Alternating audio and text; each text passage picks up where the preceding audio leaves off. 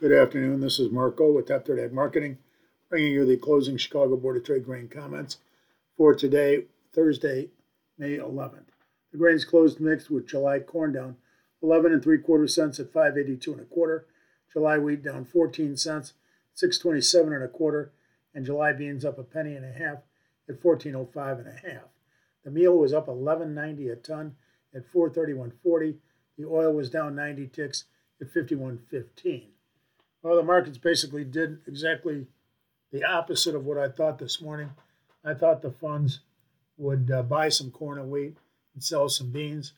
Um, certainly didn't happen. Uh, I'm kind of surprised. Uh, on top of that, the Soviets came out and said that there's uh, going to be no extension of the grain agreement. Uh, the talks have been concluded. They are going to continue to talk about technical matters whatever that means, but no agreement. And the corn and wheat, you know, finished on their lows here today, so it had no impact on the market. A bit of a surprise. I guess the market is just concentrating on tomorrow's uh, carryouts and production numbers. The carryout on new crop corn, 2.034 uh, billion bushels. You know, that's up roughly 650 from this year, so it's a big number. Beans 282 up from 212 this year. Uh, the production numbers, they're looking for looking for corn at uh, 15.098. That's up 1.368 billion bushels. The beans up 208 million bushels, and the wheat up um, 132 million bushels at 1.782 billion bushels out here. So on the face of it, it looks like a bearish report. Um, the beans are still relatively tight, but uh, certainly any hiccup in production with the big numbers that they've got pumped in here uh, could be a problem. But uh, you know, the world's looking for a lot of rain. We've got good weather to start. Are we going to have as good a weather as they're predicting on the yield? We'll have to see. But uh, you know, the exports have been just terrible. We did have that new sale this morning in beans for new crop, but you know, it's just a drop in the bucket, really.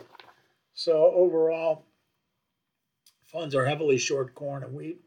Over about 113,000 contracts on corn, about 132,000 contracts on wheat.